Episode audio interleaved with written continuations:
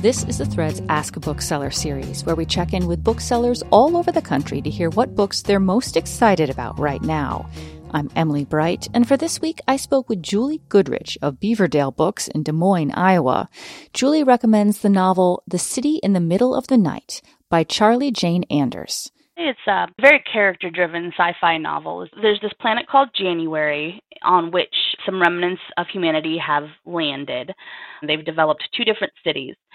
Those cities are in this small, slim, temperate zone because half of the planet is completely dark with no sunlight at all, and the other half of the planet is in super bright sunlight such that humanity can't live within that little zone is, is two cities, one of which is uh, called the City of Timefulness. It's a very autocratic, kind of tyrannical society.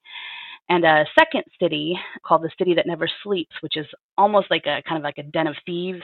The story takes place with two different individuals Sophie, who's from the first city, and Mouth, who is a smuggler from the second city.